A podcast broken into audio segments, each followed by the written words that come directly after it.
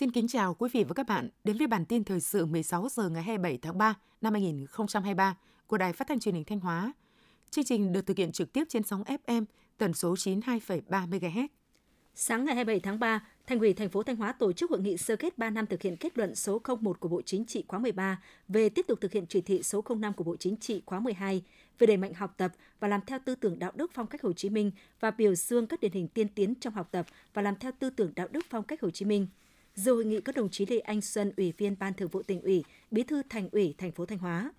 Sau 3 năm thực hiện kết luận số 01 của Bộ Chính trị khóa 13, Ban Thường vụ Thành ủy đã chủ động ra soát, lựa chọn các vấn đề bức xúc phức tạp được cán bộ đảng viên và dư luận quan tâm để tập trung lãnh đạo chỉ đạo giải quyết. Tinh thần trách nhiệm, tác phong lề lối làm việc, thái độ phục vụ nhân dân của đội ngũ cán bộ công chức thành phố và các phường xã có nhiều chuyển biến tích cực, góp phần thực hiện thắng lợi các nhiệm vụ chính trị của thành phố, phong trào thi đua học tập và làm theo tư tưởng đạo đức phong cách Hồ Chí Minh được phát động mạnh mẽ với nhiều mô hình cụ thể thiết thực, mang lại hiệu quả cao, qua đó xuất hiện nhiều tấm gương tập thể cá nhân điển hình tiên tiến.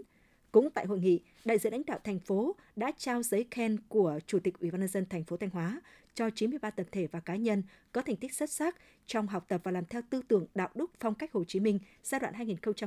2021-2023. Sáng ngày 27 tháng 3, Viện Kiểm sát Nhân dân tỉnh Thanh Hóa đã tổ chức cuộc thi nâng cao hiệu lực hiệu quả công tác quản lý, chỉ đạo điều hành. Việc tổ chức cuộc thi là một trong những giải pháp quan trọng và cần thiết trong việc nâng cao hiệu lực, hiệu quả công tác quản lý, chỉ đạo điều hành của lãnh đạo cấp phòng và của Viện Kiểm sát Nhân dân tỉnh, lãnh đạo Viện Kiểm sát Nhân dân cấp huyện, thị xã, thành phố, qua đó góp phần hoàn thành xuất sắc mọi nhiệm vụ được giao.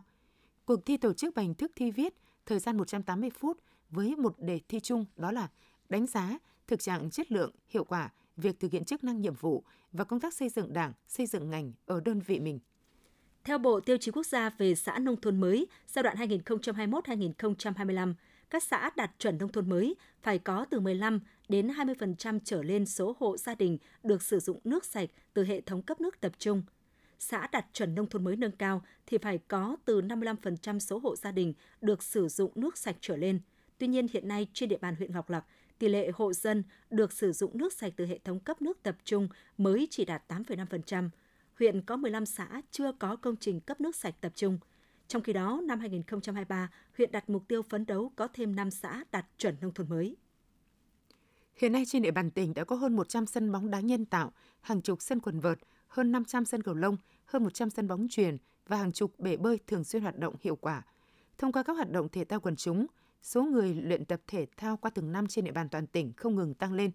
Hiện nay tỉnh Thanh Hóa có tới hơn 30% hộ đạt tiêu chuẩn gia đình thể thao, hàng nghìn câu lạc bộ thể thao thường xuyên hoạt động hiệu quả, 100% đơn vị cơ sở có sân chơi thể thao. Để tạo điều kiện thuận lợi cho người dân trong việc cấp thẻ căn cước công dân và kích hoạt tài khoản định danh điện tử VNeID, từ ngày 1 tháng 3 năm 2023, Công an thị xã Nghi Sơn đã đồng loạt gia quân mở đợt cao điểm hỗ trợ người dân thực hiện dịch vụ công trực tuyến và cài đặt mã định danh VNeID. Theo đó, Công an thị xã đã trực tiếp chỉ đạo và hướng dẫn công an 31 phường xã trên địa bàn thành lập các tổ công tác cấp cơ sở mở đợt cao điểm thực hiện đăng ký tài khoản định danh điện tử và ứng dụng VNeID theo cách thức đi từng ngõ, gõ từng nhà, lập danh sách xác nhận sau khi đã hoàn thành. Sau một tháng đồng loạt gia quân, đến nay Công an thị xã đã thu nhận được hơn 2.000 hồ sơ cấp căn cước công dân, đồng thời hướng dẫn kích hoạt cho trên 1.500 tài khoản định danh điện tử. Trên địa bàn tỉnh, hiện có 427 trên 559 xã, phường, thị trấn đăng ký xây dựng 1.210 tổ liên gia an toàn phòng cháy chữa cháy và 981 điểm chữa cháy công cộng.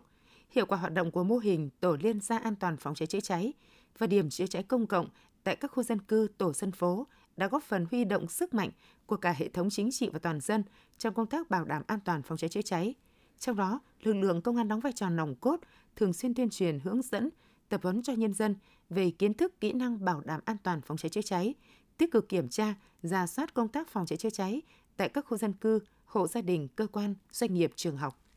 Trong tháng 1 năm 2023 vừa qua, Bộ Giao thông Vận tải đã ban hành chỉ thị số 01 yêu cầu chủ đầu tư và ban quản lý dự án tăng cường biện pháp chấn chỉnh tình trạng nhà thầu không thực hiện biện pháp đảm bảo an toàn trong quá trình thi công. Theo đó, lực lượng thanh tra giao thông cần tăng cường kiểm tra giám sát, kịp thời chấn chỉnh công tác đảm bảo an toàn giao thông trong quá trình thi công cầu vượt ngang quốc lộ 45 đoạn qua huyện Đông Sơn, trường hợp nhà thầu cố tình không thực hiện đầy đủ trách nhiệm đảm bảo an toàn giao thông theo đúng quy định trong quá trình thi công, cần áp dụng biện pháp cứng rắn, đình chỉ thi công và chỉ cho phép thi công trở lại khi thực hiện nghiêm quy định về an toàn.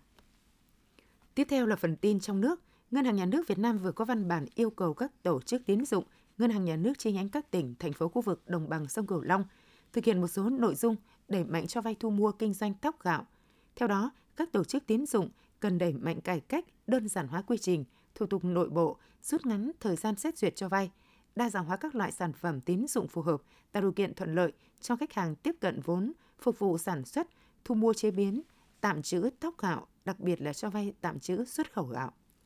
Trong hai ngày 25 và 26 tháng 3, kỳ thi đánh giá năng lực đợt 2 của Đại học Quốc gia Hà Nội đã diễn ra tại 8 điểm thi. Đại học Quốc gia Hà Nội cho biết số lượng đăng ký dự thi đợt 2 là 12.266 thí sinh, tỷ lệ thí sinh dự thi đợt 302 đạt 98%. Trong hai ngày thi có 4 thí sinh vi phạm quy chế thi. Thí sinh bị đình chỉ thi sẽ bị hủy kết quả thi và dừng phục vụ các đợt thi còn lại trong năm 2023 nếu đã đăng ký ca thi. Đến thời điểm hiện tại, Hội đồng thi đánh giá năng lực học sinh trung học phổ thông của Đại học Quốc gia Hà Nội đã hoàn thành hai đợt thi năm 2023, phục vụ 15.824 thí sinh tham dự kỳ thi, đạt 98%.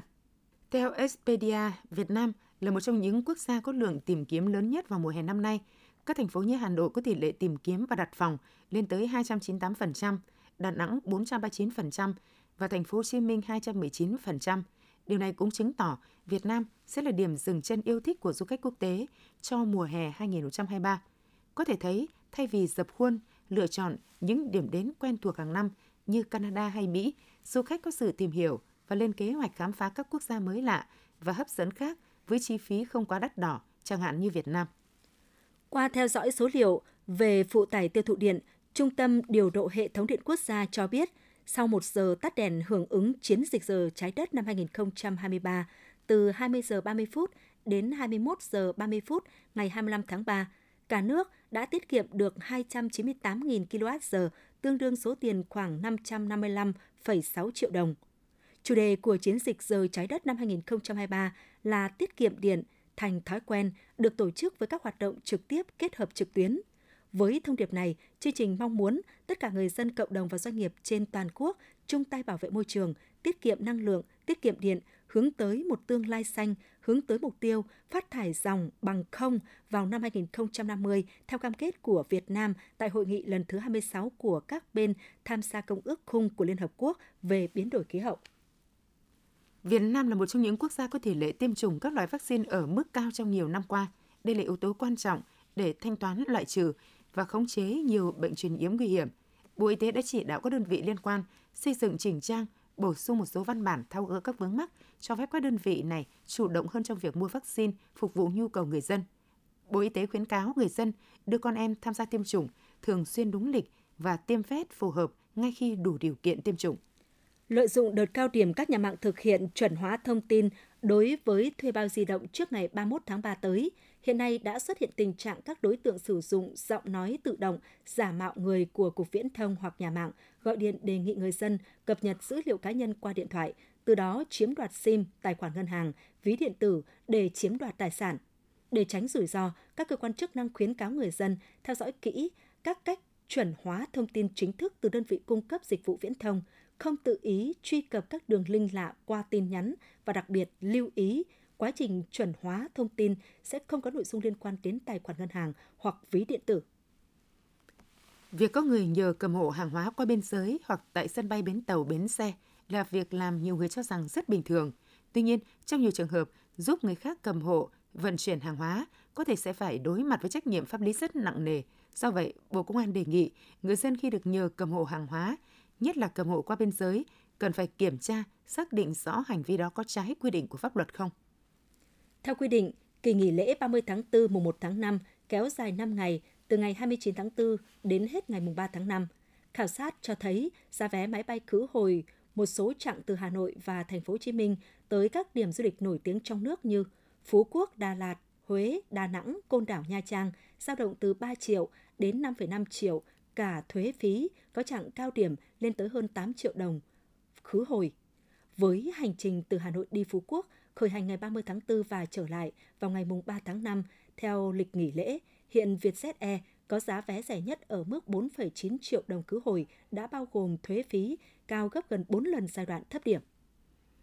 Quý vị và các bạn vừa theo dõi bản tin 16 giờ của Đài Phát thanh Truyền hình Thanh Hóa. Xin kính chào và hẹn gặp lại quý vị và các bạn trong những chương trình sau.